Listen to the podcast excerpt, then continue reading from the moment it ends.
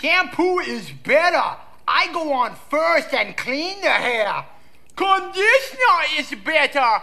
I leave the hair silky and smooth. Oh, really, fool? Really? Stop looking at me, Swan. This would make a good, uh, or that's my boy would pair well with the Color Wheel by Alex Ross Perry. That's my Armond White better than. that's my Oh, boy yes. better than the color wheel. Actually, I think I have. That's my boys. Sounds like uh, Bo- Boudu, saved from drowning. You Oh, the Jean Renoir. Yeah, yeah, yeah. I know that Armond White has compared late period Sandler to Renoir multiple times, so would check out. Yeah. Yeah, Welcome to Extended Clip, episode twenty six. Yeah. yeah, why not? Okay. Uh, I'm Eddie Averill, I'm Malcolm Baum, 26.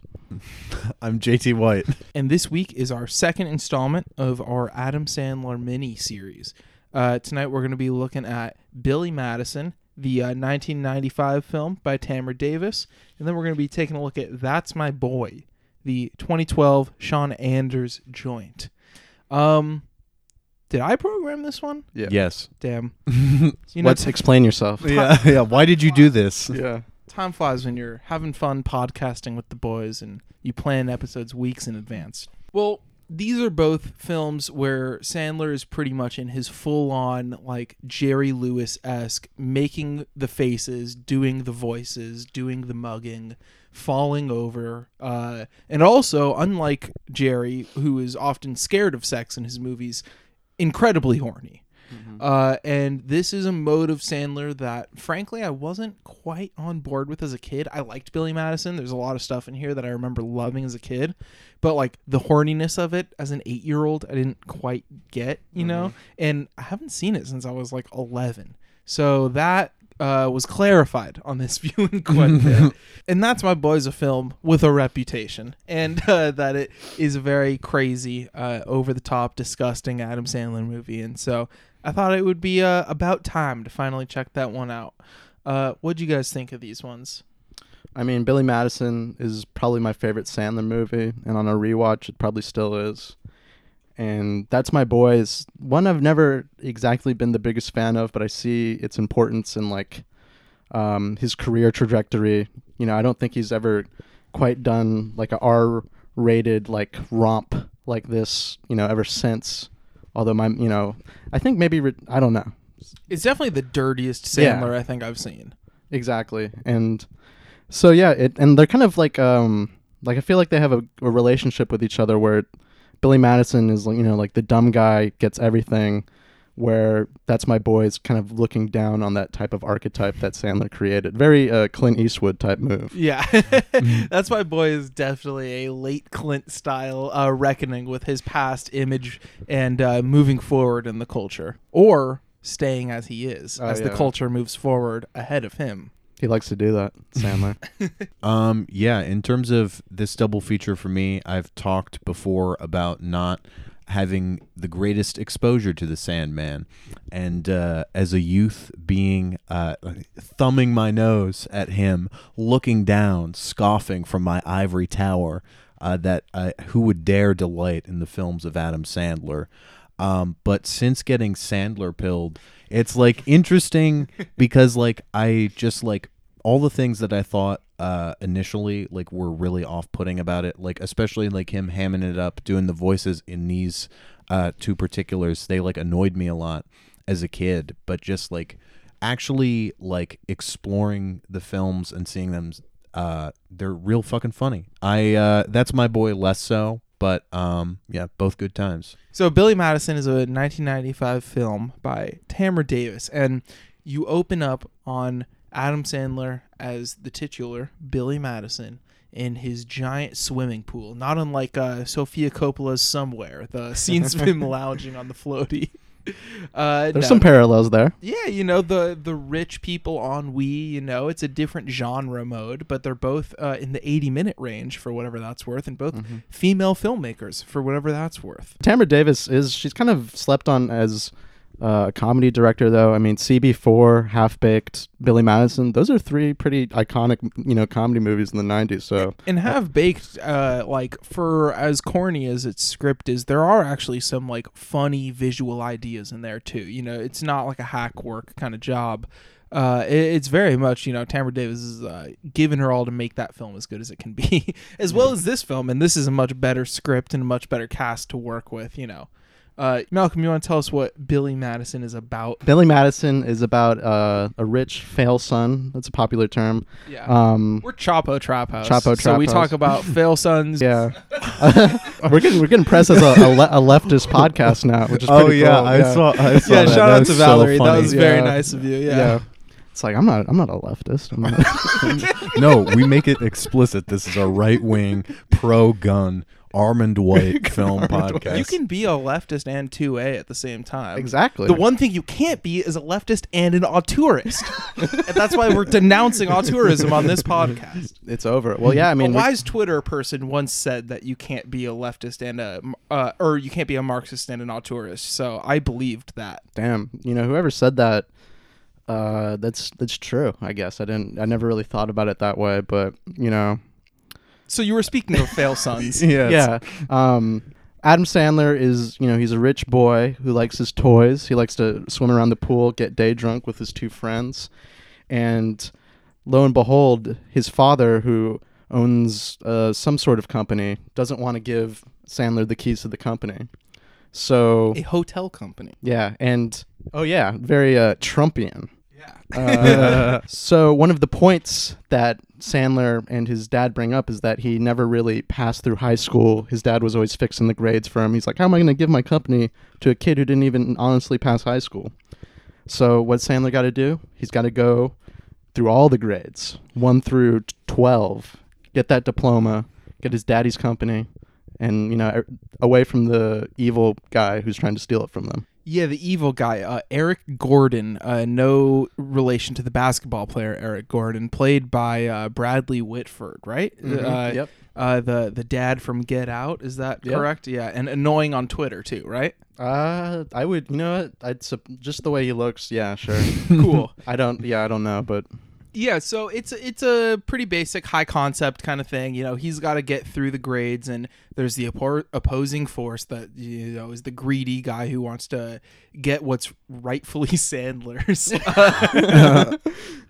uh, and of course, he falls in love with his third grade teacher, Miss Vaughn, uh, Veronica Vaughn, and you know they have a they have a little tease at romance that is, of course, satisfied at the end, and it's great. And it really came through for me on rewatch because it had been so long, and back then I hadn't seen Jerry Lewis movies, and you know, Tamra Davis, as good as she directs this movie.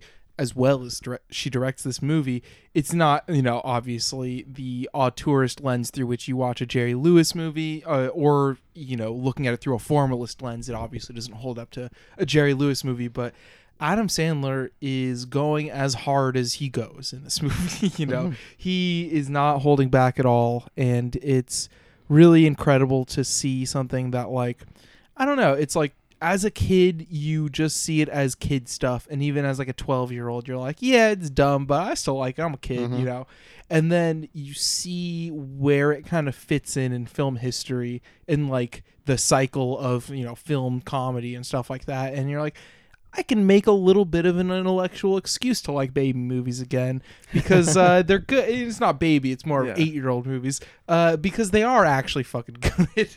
Yeah, no, I was like surprised in terms of like not having seen any of the big Sandler comedies. Like I wasn't sure what type of comedy to expect, and this, I mean, felt like really absurdist in like a Simpsony kind of way, and Yeah. like that just made me like so ready to hop on board with it. Oh yeah, so uh, one of his friends in this also is Norm Macdonald, and like Norm isn't in that much Sandler after. Like he kind of falls off the Sandler uh, repertory squad, uh, which is unfortunate because he's great here. You know, he's looking like a skinny god, uh, the young young Norm. Oh yeah, also it's just like so much dumb shit. Like Adam Sandler playing dodgeball with first graders is like one of the simplest pleasures you can get in life. You know, Yeah. like people loved a gif like let's say bill murray and rushmore you know blocking that kid's shot on the basketball and that's funny you know Yeah.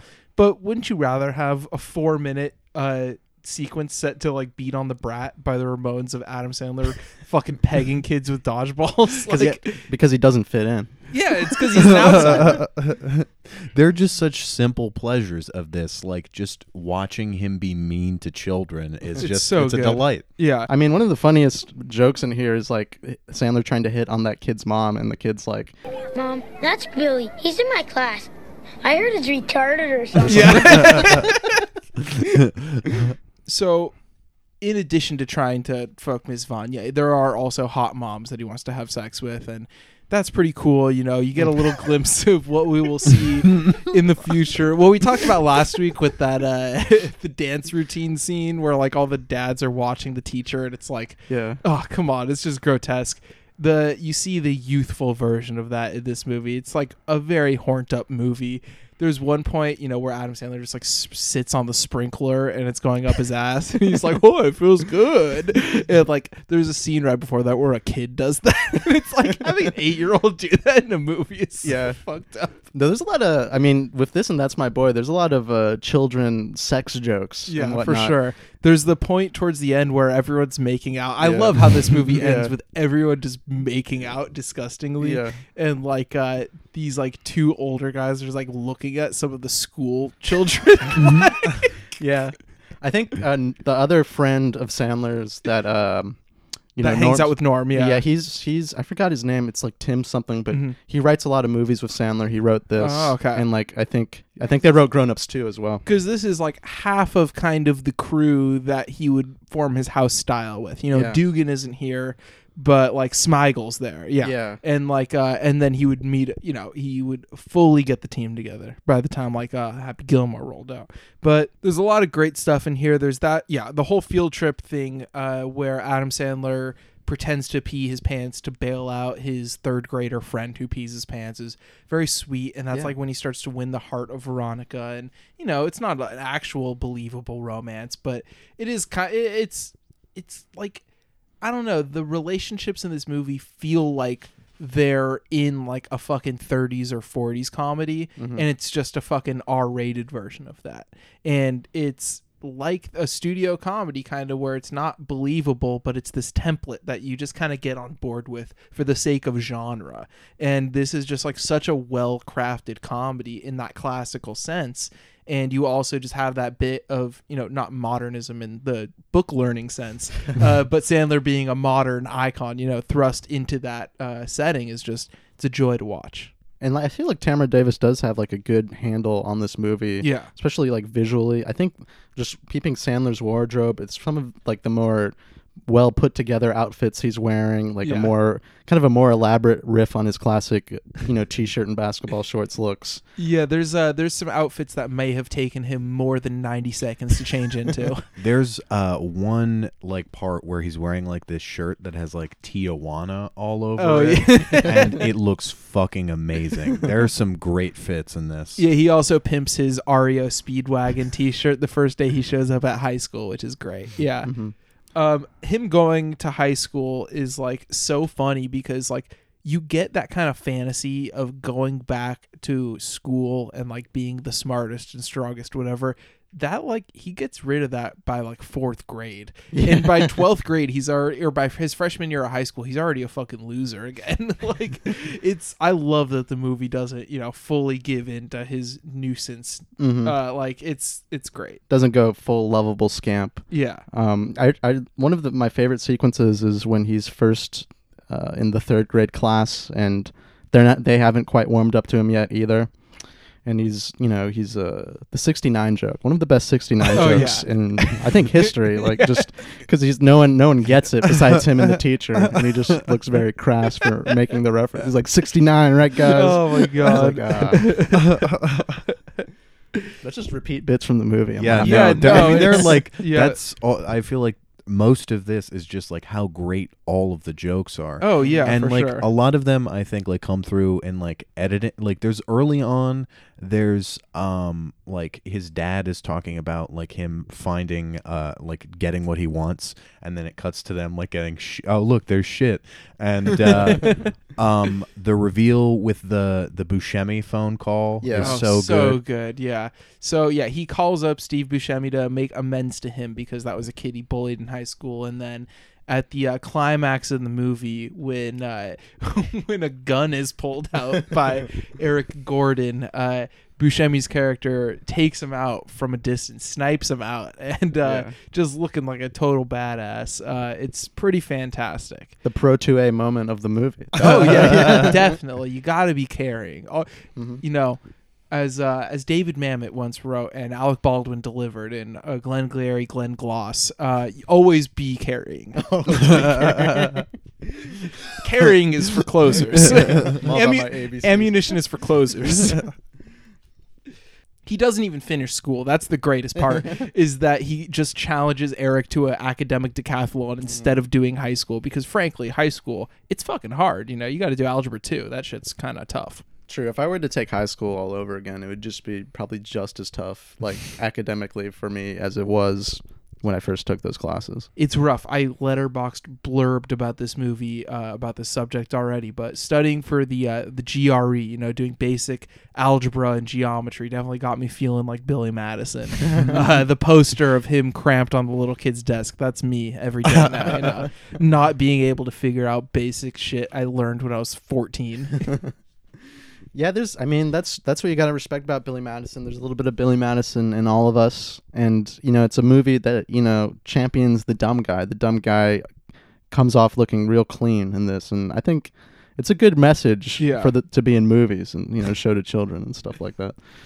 uh, there's also a great so during the academic decathlon like uh, the first great bit of it is like Sandler co- completely conceding at some science bullshit, and so his answer he writes on the board is just Eric drinks his own pee, and then like halfway through the decathlon it cuts away to the O'Doyles, who if you haven't seen the movie. F- Through Adam Sandler's academic journey, he comes across this family of boys who dominate and bully the school and say O'Doyle rules, uh, and uh, they drive off a cliff, and it's awesome. Screaming O'Doyle rules, and Yeah. the O'Doyles uh, for this you know Sandler heads out there. O'Doyles are a, a key part of the Sandler verse, and they keep you know coming back up and up. Yeah. So Yeah. little Easter egg for the fans. For the uninitiated, for those who haven't gone through the canon in chronological order, you know.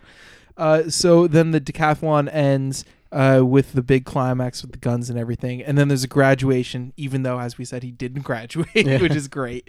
Uh, you know, big like end of Star Wars: and New Hope vibes uh, at the end, the big celebration, and everyone makes out, and it's awesome, and I love it, and it's a it's a fantastic movie. Oh, one thing I wanted to note upon is the musical sequence. I Oh feel like God, that yeah, lends yeah. itself to like what you're saying about it being like in the vein of like classic screwballs because there are moments like that where it does these like big like I, eh, these big stylistic like changes like that. Yeah, the the musical sequence is like exquisitely directed too, which is great because it lets you know that like Tamra Davis is kind of reeling it in. Like she mm-hmm. could be kind of a show off throughout this movie, but she's letting all the actors do the work. And then that musical sequence has more of a visual flair to it. Mm-hmm. There is like subtle visual flair throughout this whole movie. The mm-hmm. kindergarten classroom, there's Yeah. like these gels in the window, and it looks pretty incredible to be honest. No, I was gonna say like the colorful backdrops of like a lot of these classrooms and like especially the kindergarten and whatnot. Like can yeah have have a like a vibrant feel to it visually, and you know a lot more so than you'd see in a lot of Sandler movies. I think this is one of the better visual Sandler movies. That's not like you know a, a PTA like Yeah. ones that people are like oh these are the good Sandlers. Yeah, of course. Like I, I still think I prefer Dugan as a director, not like as a visual stylist, Yeah. but for the tone that he's able to achieve, Mhm. like that weird relaxed thing that no one can quite get with Sandler but him. Yeah. Uh, but this is a great movie, and that's why I'm shooting it down with four bullets. Um yeah, I'm gonna have to agree with you there. Four bullets from me as well. I'm gonna give it four and a half bullets. This is, you know, it was a five star movie for me before, but you know, bits have you know once you hear bits over and over again, there a little bit of an enjoyment is a little drained out Yeah. of the movie, and you know this is a joke heavy movie, but it's still great. It's still amazing. Um, this is, you know, I'm, I have I have one for the other one, but this is uh, Sandler's The Great Prince of Heidelberg, the great Ernst Lubitsch uh, silent drama. I think this is. Those are comparable. I don't know why I thought about that one, but uh, I, I haven't seen that, but I'm gonna co-sign that comparison. Yeah. also, I, that's not quite the title of the movie either, but it's like if you search Look, that, don't you'll look it close up. enough. You don't have to look it up. It's fine. I know that all of our listeners uh, listen to the podcast with Letterboxd open on one tab, Yeah. uh, with the SoundCloud on the other tab, just waiting. all the references you make. You might, if you blink, you might just miss something. Look, I'm just gonna start dropping them. Cinderfella, close up, brick. Oh, why did I say brick? Got Rian Johnson on the mind. I know I saw Knives Out, and I'm Yeah. gonna keep the knives in on that one, Oh. but uh, it's not good. Damn. Well, it sounds like you you took a stab right there, a quick stab. But um, also this is like Jack, the movie Jack, but good. I haven't seen Jack. um, see, I'm running out of thoughts. Yeah, it's a good movie. All right, we'll be back on extended clip. If peeing your pants is cool, consider me Miles Davis. Welcome back to extended clip. Before we get into that's my boy, anything else you guys want to talk about that you watched over the long Thanksgiving break that we took? Yeah, yeah. You know, I got a, I got a couple movies up my sleeve this week. a couple of flicks. I, I watched Larry David's sole directorial movie Sour Grapes. Mm. Some it's it's kind of funny, but it's like he's definitely more suited for TV. That's what you get watching. Yeah. It's almost it almost feels just like three episodes of television. But you know, it was funny. Um no it's just it's kind of like guys just doing their Larry David Seinfeld impressions. There's Mhm. not a lot of not a lot of star power in this one if I were to critique it. But um and I also rewatched Blackhat, which is great. Love Blackhat.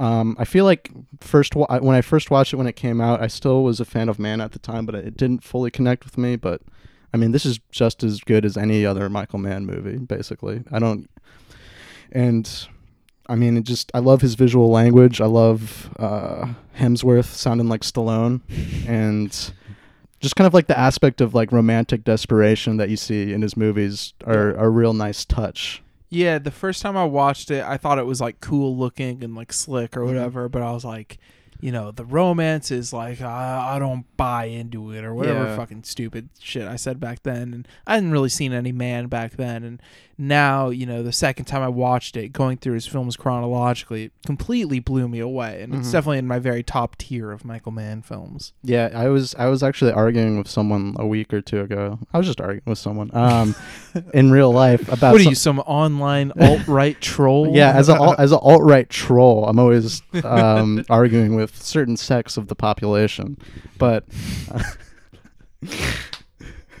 but I was I was arguing with this guy. He said Heat sucks, which is of course ridiculous. Yeah. Um, but he was just saying he was shitting on like De Niro's romantic plot or whatever, and I'm like, dude, you don't you don't know anything. yeah. God. yeah, just shut just shut up. yeah, not getting it that hard. yeah. That guy sucks. That guy sucks. He needs to grow up.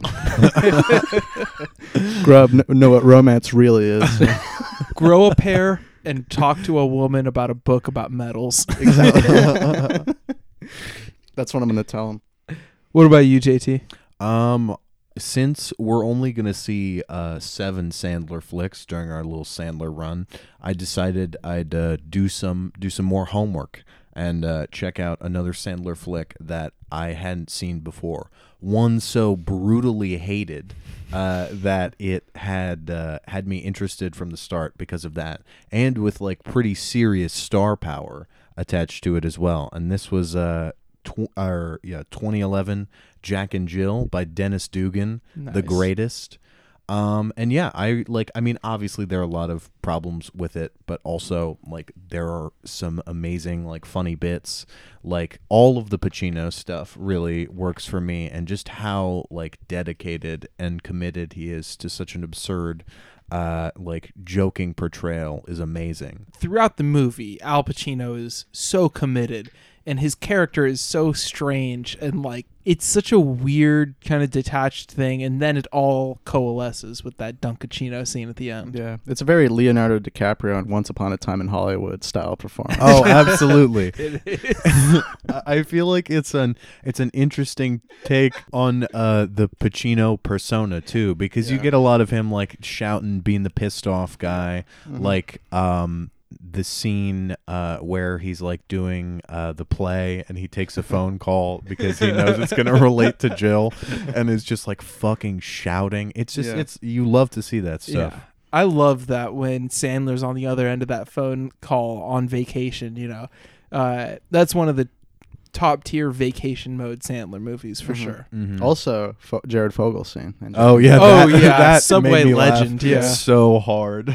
One of the great uh, things about like recent Sandler, maybe more, it's probably still in his Netflix stuff too, but like just the strange cameos he'll get from like people in Subway commercials or like ESPN commentators, like Yeah. we'll see and That's My Boy. Oh yeah, yeah, Yeah. yeah. What's that guy's name? Dan Patrick. Dan Patrick. he's in a lot. yeah. He's a Sandler verse. He's he's a Oh, staple. He's I- San- he's pure Sandler. for some reason I didn't quite place him, but it felt familiar, just like TV in general. You Yeah. know. And I like normally I feel like I hate that type of like star pole Mhm. bullshit, but Sandler like Sandler flicks do it really well, and I think they they generally come across as funny. Because when when when at the end of the day you look at all the characters that are there, you're like, this is just a weird collection of people to all be in a movie together. Yeah. Also, Norm Macdonald has a great scene. Oh yeah, Yeah, I think we talked about that Mhm. last week. um, I watched Charlie's Angels Full Throttle, 2003, directed by McG. Ooh, the MCG, the the cool guy director with the has- secret name. Yeah, MCG. Uh, he's one fourth of the elements of hip hop. um, actually, you know, he he. I think he's a b boy. Looking at some of the choreography in this movie, Damn. and frankly, the way that he's able to mix sound effects and music has me thinking that he has some turntablism skills in his bag of tricks. That's how that's how I look at movies. I see, do they have the four elements of hip hop? well, and then and then you watch that opening title sequence and you think, "Oh, this guy's a graffiti god." this is this is I like this new new rating system. It's, it's kind of a, a whole new perspective for the music fans, for the music lovers out there. Uh, it's an extreme sports movie. I'll say that much. There's a there's a really long set piece where the Angels are on uh motocross bikes. They're on dirt bikes and they're on like a motocross track, just like doing loops, trying to catch the bad guy. And they're like in a race, and the people are doing tricks and like shooting each other. It's as early 2000s like X Games music video aesthetic as you could possibly imagine. I wish I could tell you what fucking happens in this movie, but I can't. uh, it's it's a movie to be experienced. Uh, uh, to sound like Jonas Mekas talking about like Stan Brakhage, you know, you- to to describe the mise en scène of McG, is, you know, it is to be experienced only. Sometimes it's just nice to have some fun, you know. I didn't have fun Oh. with a couple new releases. Whoa. I uh, if if we want to hit some what are those? Well, if we want to hit a little Oscar corner right now, Ooh, I. I watched a couple. season. Watched Yeah. a couple front runners. Watched a couple of Are front these front runners runners that you're naming? Are these? Oh, they are. They are Oscar front runners. The to first check, one, Check Jeff Wells on that. I actually watched three Oscar front runners. oh wow, The first one, Ford versus Ferrari.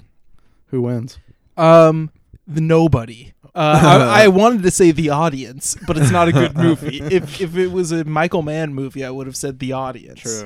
Uh, it should have been a Michael Mann movie. And you're and you're a driving movie head. So Yeah, this is a- big indictment. I will say there are a couple decent driving scenes. Most of it looks like coverage. Some of it is played too tight for its own good, and it's the thing where it's like if you do a close up, it means psychology. Dang. It means you're in the character's brain. Well, you know Mangold. He's a he's from that Wong Kar Wai style of uh, Yeah. filmmaking. he takes inspiration from uh, a lot of the art house legends. Well, in terms of Mangold style, it, it it does just look like house style from ten years ago rather than house style from now. It's not that shaky. Yeah. And like there's some decent compositions. He's not a terrible director. Mm-hmm. It's just not a good movie. Uh, Knives Out is a bad movie by a decent director, but his tone is so bad on this. It's very much in the Jojo Rabbit wheelhouse of like totally epic. Going to give him all my gold. uh, you know, he, he truly won the internet for the night. Upvote this. Yeah, that that's the biggest red alert about that movie. It's just like tone tone seems off. I feel like I would not. I don't Uh, like that movie's posture. Honestly, if I were to describe uh, the feeling of watching Knives Out, it would be three words. That just happened. uh, and the other Oscar frontrunner I caught up with, uh, unfortunately, was Woody Allen's A Rainy Day in New York. Knocking on Oscar's door. a film maudit, if there ever was one. Uh, for those who are not in the know, it directly translates to cursed film, and I think this qualifies as a film maudit. Uh, it is Woody Allen's newest effort, possibly his last movie, shot in 2017. Now he's got another one. He's in Spain. They're already Oh, with uh, okay. Penelope Cruz and Okay, well, we'll see if it sees the light That's of day. true, Let's that's see true. if it sees the light of day because this one start like it got off the ground quick. The way him and Clint kind of had the same production model for the last ten years, Sure. where they get the same source kind of for their money and they get up and running quick and they finish a movie in eight months or whatever. Uh, this one was like late 2016 until now that people are finally watching it, and it frankly did not disappoint because my expectations were not high. Woody Allen has not been a good director this decade. Uh, I should say he's also a sex offender and uh, likely pedophile, uh, not unlike uh, other friend of the show, Jared Fogle. Uh, other pedophiles we've mentioned. earlier. he's not, not yeah. a friend of the show. Um, In fact, he could never come on. I mean, literally, he's in prison. Yeah, true. there's some funny stuff where Elle Fanning is like talking about how she loves Jean Renoir and like uh De Sica and like uh there's also a part where uh Sounds Tim- like my type of lady. One Yeah. who really knows the film stuff. yeah, and there's a scene where Timothée Chalamet buys a uh, buys the services of a uh, sex worker for the night, and and we all know how Woody Allen gloriously treats sex workers in his Yeah. films. Uh, and he asks her if he's if she's ever seen uh, Out of the Past, the Jacques Tourneur film.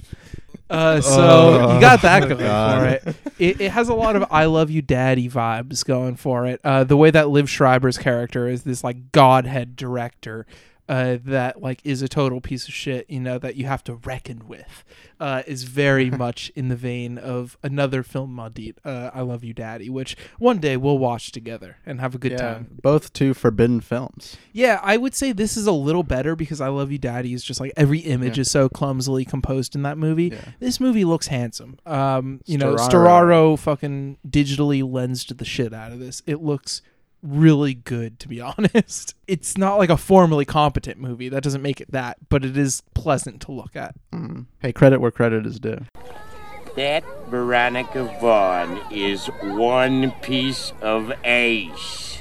I think we need to snipe him, get in our first Snipe- shot before he can get to us. We need to replace him. His like his place in the zeitgeist. I think it's not too late to be kid critics. You know? yeah, no, we can. We We're still young. we take a look at the culture around us right now and you know we're being treated like babies and so i think what people want us to do is look like babies and then we will mm-hmm. pose as these babies who know as much as we do about film The three movie babies. a little man style, boss baby. it's kind of like Man. Billy Madison, you know, we're going back to film school, but they don't know that we already know this shit. Showing up at film school in five years, like as 28 Yeah. year olds, just like owning all the 19 year olds, like, yeah, I've seen it. See? yeah, that it really that really puts them in their place when you you're like, oh yeah, I've seen this film. They're like, oh shit, that's so fucking cool. Yeah, I've seen an Eisenstein movie, Eisenstein. and I've read his books. yeah, I really love silent cinema.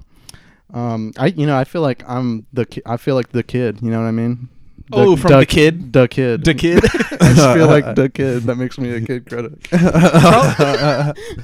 Charlie Chaplin's The Kid is Charlie Chaplin. a hot new hip hop artist to watch. uh, so that's my boy is a 2012 film, and I think we had like a hard cut in there because I paused the podcast. Look, there, this one's going to be a choppy one. Uh, we've been getting a little extended clip after dark action and making each other say some uh, provocative stuff on our Lars von Trier tip. Von Trier. We're we're edgy people. So excuse the constant edits. Um, that's my boy is a film about fucking the teacher. Yeah. Hey. Yeah. Hey. Wait. Ladies, turn this off right now. Hey, fellas. Yeah. I know you've all had this fantasy. You've all had this fantasy. You're in a desk. And frankly, ladies, I know you've had this fantasy. ladies, you better not be listening. You better turn it off. I'm not joking about that part.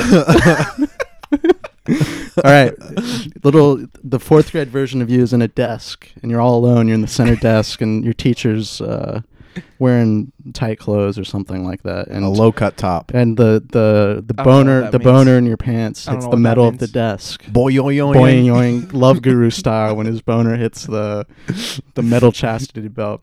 And then if you're a child of classic rock radio, you'll know those those thumping Alex Van Halen drums will come in. Yeah, that that rock music that appears in your head when you're real horny. Yeah, hot for teacher. Hot for teacher. a nice Van Halen song. Yeah. Uh, Armond White does mention the Hot for Teacher video in his review of this film. Yeah. Uh, so, yeah, the cold open of the film is Adam Sandler as a kid in the 80s uh, getting laid uh, by his. Is he in high school or middle no, school? I think he's. I think he's like in ninth grade, maybe. Yeah. Oh, yeah. Yeah. It's it is high school. It's Yeah. first. I think he's a freshman. So, yeah. Fresh meat. it's it's a really deranged like perverted movie Mhm. and uh and he has a really heavy boston accent and it's that boston accent mixed with just him doing "Oh, do- do- your voices uh, and uh it's fantastic i don't know it's not a very good movie but there the high points are really there for me i don't know Yeah. There's there's a lot going on in this movie. There's a lot for you to, um, I don't know, dig your teeth in. Um, I didn't like it. Didn't completely click for me. Like you said, I don't know if it's a great movie, but I Mhm. mean, this is Sandler going going chips on the table real hard. Yeah. Funny hair. oh yeah funny funny costumes, big voice. You know, the, the, it, it, a lot of his stuff's a little bit more laid back now. So this is you know him going full throttle. Oh my god, you must be Jamie. You're like even hotter than you looked in the paper. Look at your hair blowing in the wind like Tawny Kitaen when she was fucking dry humping that car. Yeah, and it even translates in like the camera work. There's like a lot of shaky cam, and frankly, it's bad. It's like, Yeah. uh, I really hate the the shaky handheld in scope framing. You know, when you have it that wide and it's that shaky, it's just not pleasant to watch Mm-hmm. unless you're like Terrence Malick or Michael Mann, pretty much. Mm-hmm. Uh, and so the visual style isn't quite there. Dennis Dugan is an executive producer on this movie. Did Interesting. not direct it though. Could have used his auteurist touch. No, definitely. I feel like his presence is missing in this movie, and kind of what maybe doesn't makes it not bind all together for me. I'm not. Yeah. I'm not feeling the Dugan touch. Yeah, it feels like Sandler by way of Dirty Grandpa. Mm-hmm. Yeah, that's it's perfect. definitely. I mean, it is like definitely his dirtiest movie, and like he's you know a sex god as a kid, and uh, who was you know sexually harassed by uh, his teacher. So Yeah. the court rules that uh, he has to. Oh yeah. He got her pregnant when uh, Mm-hmm. she sexually harassed him. So the court rules that she's to go to jail and the baby will be Adam Sandler's. So it cuts to 20 years later. The baby is Andy Samberg. He's abandoned his family, and Adam Sandler needs money quick so he doesn't go to jail for tax evasion, which I'm sure is a great fear of Adam Sandler's. Um, two things I want to say. The kind of like the attitude towards the you know hot teacher male student pedophilia is reminiscent of a great George Lopez show episode where they find Ooh, uh, yeah. they find a, a pet. There's a pedophile in the neighborhood, and then the whole neighborhood uh, rallies up like a mob to you know confront this pedophile. And they found out, oh, it's just a hot lady, and they are just like, oh, that what's the problem? And they just leave. Pretty funny. Um, but Cue Lowrider. and also it reminded me of this Young Dolph lyric.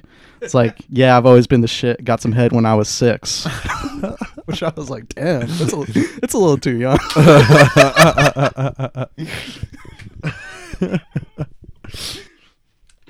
So, Adam Sandler crashes his son's wedding weekend retreat.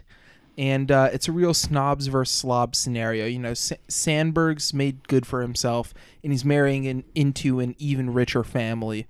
And uh, Sandler's the uh, the blue collar slob, but you can't even say blue collar because he doesn't work clearly. like he's Yeah. he's a no collar Oh guy. yeah, he's just I a mean, slob. it's like there's one like weird aspect of it is like be by being like the guy that fucked his teacher, Mm-hmm. like he gets all that acclaim and like he's a, a mini celebrity for a bit in like Yeah. a, the opening montage. that's what actually it does kind of relate to the late Clint Eastwood movies. It is it is that kind of weird uh thing about like looking at your own sense of like heroism and stuff and you know how long you're allowed to ride that out kind of in this film and uh, obviously not as in-depth a look as Clint Eastwood, uh, but it is quite fun and it does use a scope frame like Clint Eastwood. Very much more irresponsible than Eastwood ever would, though. Yeah, we're just. I compare movies. Is it like Clint? Is it the, the Clint standard? And Yeah. if not, I'm I'm Shut a little off. skeptical. Yeah. A little skeptical.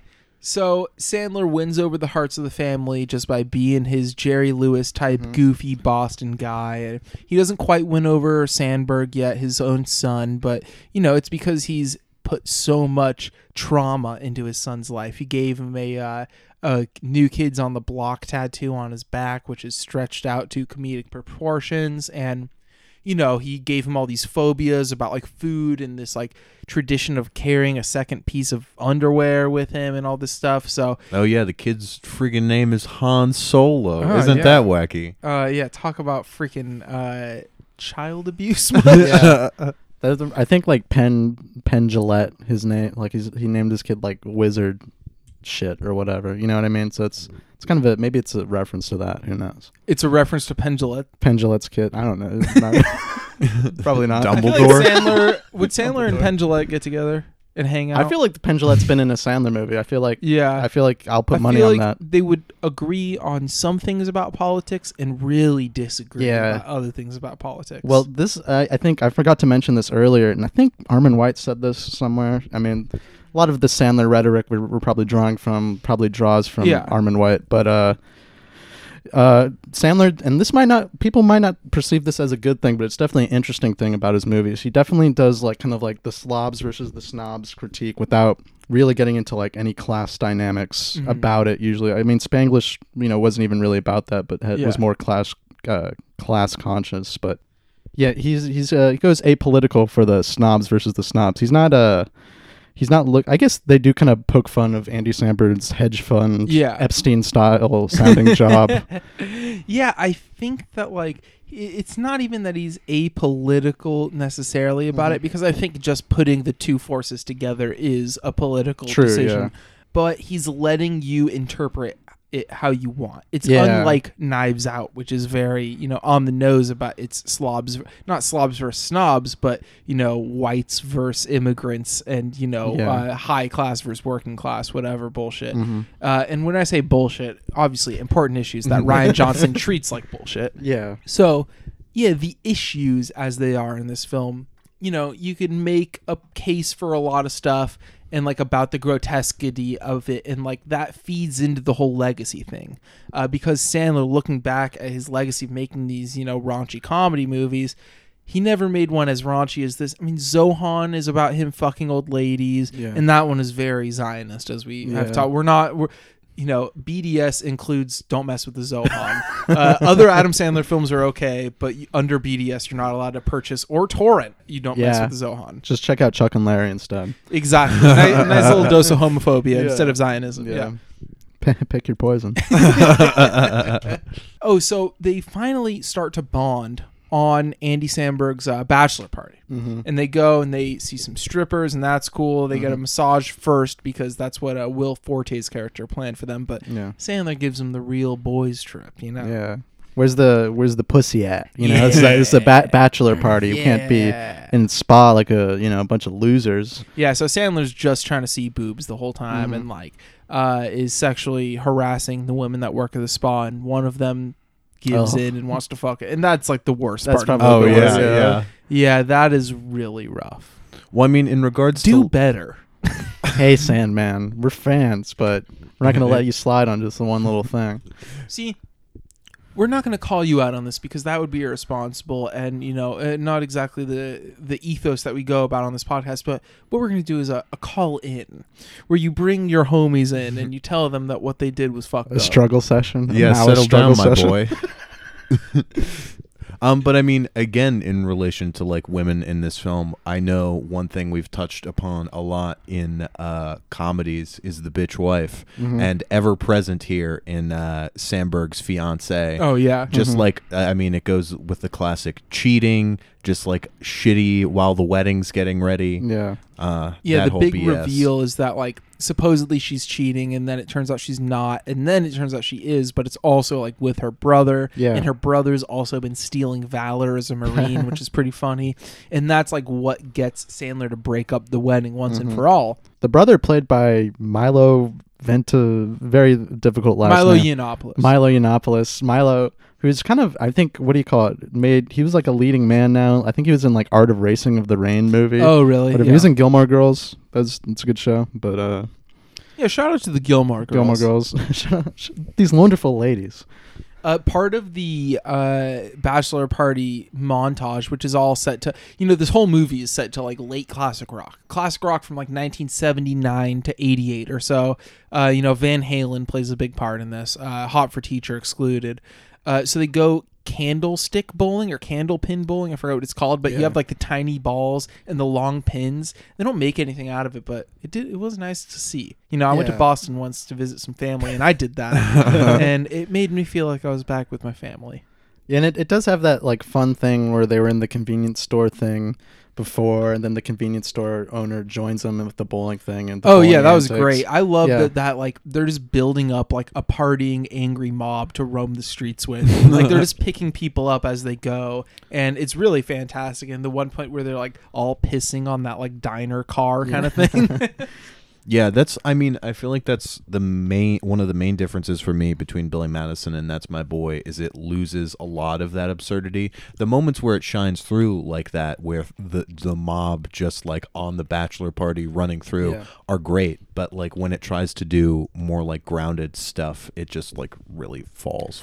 Yeah, like something something I really dislike about this movie is all like the garbage one-liners that the grandma character gets. oh yeah, they just they it's like the scene will end and then they'll just cut to her. She'll say, "Oh, something something wacky" or whatever. Yeah, and it's like so that and like you know Adam Sandler uh, jacks off to the grandma and then gets to have sex with her and like That's kind of good. yeah, No? it's like fine. It's it's the funny sex scene thing. It's whatever. Yeah. But it's like I don't know. It all is like to refer back to Grown Ups 2 again. That same scene where uh, all the dads are watching the hot dance instructor, and what you said about how it like kind of went past getting the joke, which isn't that funny, and it just being that grotesquity of it being funny. Yeah. This whole movie plays like that. Mm-hmm. Every decision in this movie is the grossest, like dumbest decision possible, and I think that's why it's two hours long too. Mm-hmm. Yeah. like it doesn't need to be. It could be ninety minutes, but they had to get in every single last fart, boner, fuck, cum, Yeah. like booger, and like piss joke they possibly Mm-hmm. could.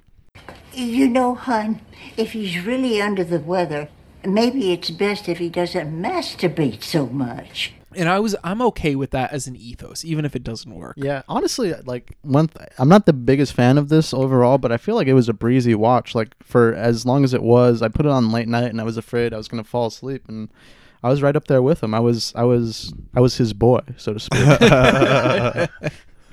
Uh, I will say that I'm very glad I did not see this in its original theatrical run. I talked Mm-hmm. about seeing Grown Ups 2 when it came out, and I saw that with my mom and my sister, and uh, we almost saw this one as well. And, well, I'm very glad we didn't because this is the most outwardly horny Sandler film.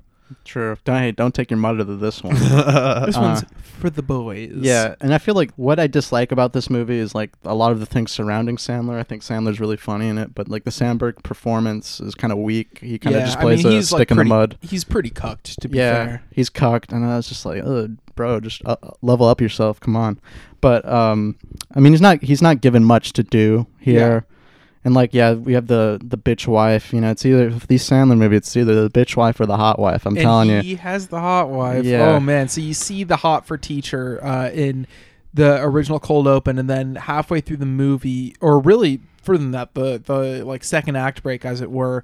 Uh, they get to the prison to visit mom, who is now Susan Sarandon. And, Yeah. I mean, hey, Yeah, that was a great reveal. I like that. she's. I mean, Yeah. Woo. Eddie, Well- Eddie what, how do you feel about her? Give it. Give me a sentence. I mean, to quote uh, the great Chuck Jones, uh, uh, wolf like with the jaw falling to the floor and like the eyes pop out. Oh, and, like, comes out. and then like uh, it's like a good like you know a couple seconds of that, and then Bugs Bunny's like laughing at me. Yeah, that's how I felt this whole movie. Just my heart jumping out of my chest, thumping back and forth. Yeah, and it's kind of a fun reveal too. It's like, oh wow, she's still hot. Yeah, and it like matches the shots from the uh, b- beginning Yeah. when she, it's like the close up on her drinking out of the water fountain. it's so stupidly specific about that kind of stuff about high school horniness, I guess, mm-hmm. and like grown ass man Sandler horniness. Clearly, as a filmmaker, like this is such a horned up movie. It's incredible. It's ridiculous, but it's good. And Vanilla Ice is a good friend of Adam Sandler in this movie, and I, I like that as a sidekick. You know, there there's some good scenes of Vanilla Ice doing the mugging, doing the falling down, and the big acting, and I think he's actually pretty apt for it. At yeah, the- yeah, it works. I'm sorry to. Oh, it's all good. At the first appearance of Vanilla Ice, I wasn't crazy about it because they get in like all the like obligatory like Vanilla Ice song jokes. But then, I mean, they do a little bit of that later. But when like the fact that they bring him back and do more with it, I think is really funny and works. Yeah, that's that's what's you know like the Shaq performance in Grown Ups too, or you know this with the Vanilla Ice performance in here. He kind of takes you know most movie makers would just write a scene or a cameo where he has Ice you know doing like he has twenty solid minutes in this movie, and He's like he the has his moments. build character. Yeah, exactly. So. Also, uh, just some random cameos. There's like a three second cameo of Baron Davis. Did you catch that? No win. I I think it's at the start. It's it's it's when he gets caught fucking the teacher as a kid, and like there's like some teachers like mugging like some some like the male teachers are like oh hell yeah, and the, and then and then some but like there's just a random shot of like Baron Davis going like woo like yeah. um, Rex Ryan who has a big role Yeah. as the uh his finance finance ad, financial Ryan advi- advisor. Doing the terrible acting. Cannot act to save his life. Cannot read a line. True. Oh man, it's great though. I Yeah. do like seeing it. And Rex Ryan, I think. Do you remember his little scandal? He was he was known he's known as the as a feet fan, a Yeah. fan of the a foot fetishist who'd post videos of his wife on Instagram, just like grazing her toes and stuff like that. I Oh, remember seeing this on like Sports Center. Pride, pride of the New York Jets. yeah, yeah, and there's a lot of like it opens with some very harsh uh, Patriots jokes or whatever for the NFL heads. Yeah, that was a bit much. That was just like, all right, I get it. He's uh, in Boston now. Yeah, That's that's the joke. uh, Erin Andrews, ESPN reporter. Oh yeah, I saw her IRL once. Yeah, where at? Uh, football game. Makes sense. and yeah, Dan Patrick is uh reality TV producer. Yeah. Oh, and also, uh, speaking of uh, the sports world, like Uncut Gems, this movie is saved by sports gambling. Yeah. Uh, that is like the Deus ex machina of the movie. Even though he does place it in the beginning, he places a bet on a fat guy to win the Boston Marathon, and uh, he wins at the very end. Sports gambling saves lives, people. You should do it. And it ends it kind of has that ending frame of like a bunch of characters surrounding the screen and it just like like I think I said this previously. It's just like what an odd group of people to appear all It like in really a shot together. It's like you have Rex Ryan, like um, Sandler, San- Sandberg, and just other various characters who I forgot the actors' names too. But it was just, you know it's just a it's a colorful collection of characters. And like uh, speaking of the Vanilla Ice uh, as one of those characters, there is a really good driving scene at like the climax of this movie where uh, they hop into Ice's car and like speed to the wedding to break it up. You know, mm-hmm. There's some good stuff in that. I don't know. There, there's not too many memorable like gags that are like big set pieces. It's a lot of just little one-liners mm-hmm. that surprisingly work, even if a lot of them don't. But I think it's more of the detached viewing that I like of this movie. It's mm-hmm. like such a weird, gross movie that like host of the Important Cinema Club, Will Sloan on Letterboxd, he put like uh something along the lines of this should have been Adam Sandler's last film, the way that Salò was Pasolini's.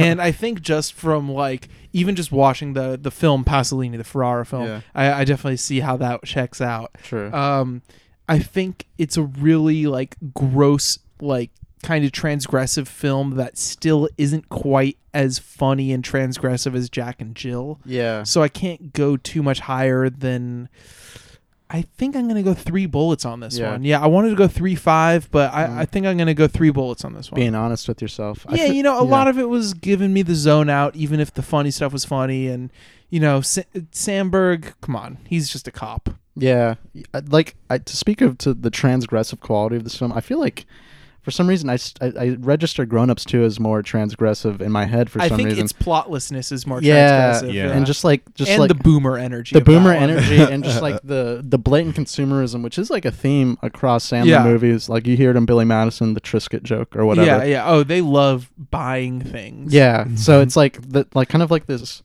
like this just the Kmart scene alone in Grown Ups 2 is just so grotesque just all the rich people in town I just love fucking it. with the Kmart Yeah. workers. But um yeah, this isn't my favorite. I think Dugan's the key missing element for me. I I need the Dugan touch. I need that. I'm gonna give it two and a half bullets. It's uh although I will say you know, for all the Renoir uh, references we've been making this episode, uh, it this is his uh, Boudu Boudu saved from drowning. So, a couple of nice references at the end of each of these reviews for the go add it to your watch list for the movie heads. for the movie heads. And if you're listening to this and you're not a movie head, Turn it off.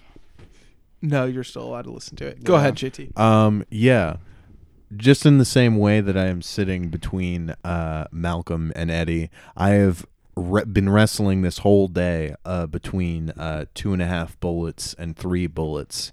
And uh, I don't know, just talking it out about the Sandman, feeling in a happy mood. I'm gonna go uh, three bullets. Nice. Um, it's nothing amazing, um, but like there are like I don't know bits that work enough Yeah. to like I don't know make it float for me.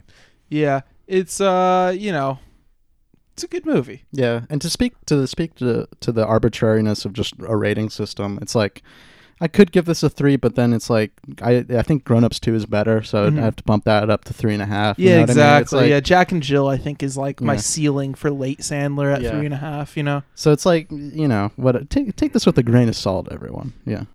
So that basically wraps it up this week. We don't have any emails. Well, we didn't uh, when I checked an hour ago, and frankly, I'm not going to check again. I don't think there are any. Uh, but you can write to us at extendedclippodcast at gmail.com. Next week, we will be continuing our Sandler-thon with guest Nathan Smith to talk about Click and Reign Over Me. So that'll be a good Mhm. one. And uh, we're going to do Uncut Gems after that, and then we'll do some uh, end of the year, blah, blah, blah, blah, blah. Get to us on Twitter, letter, blah, blah, blah, blah. Bye. Uh, Johnny, this is Steve Spiro, Todd's boss. Well, uh,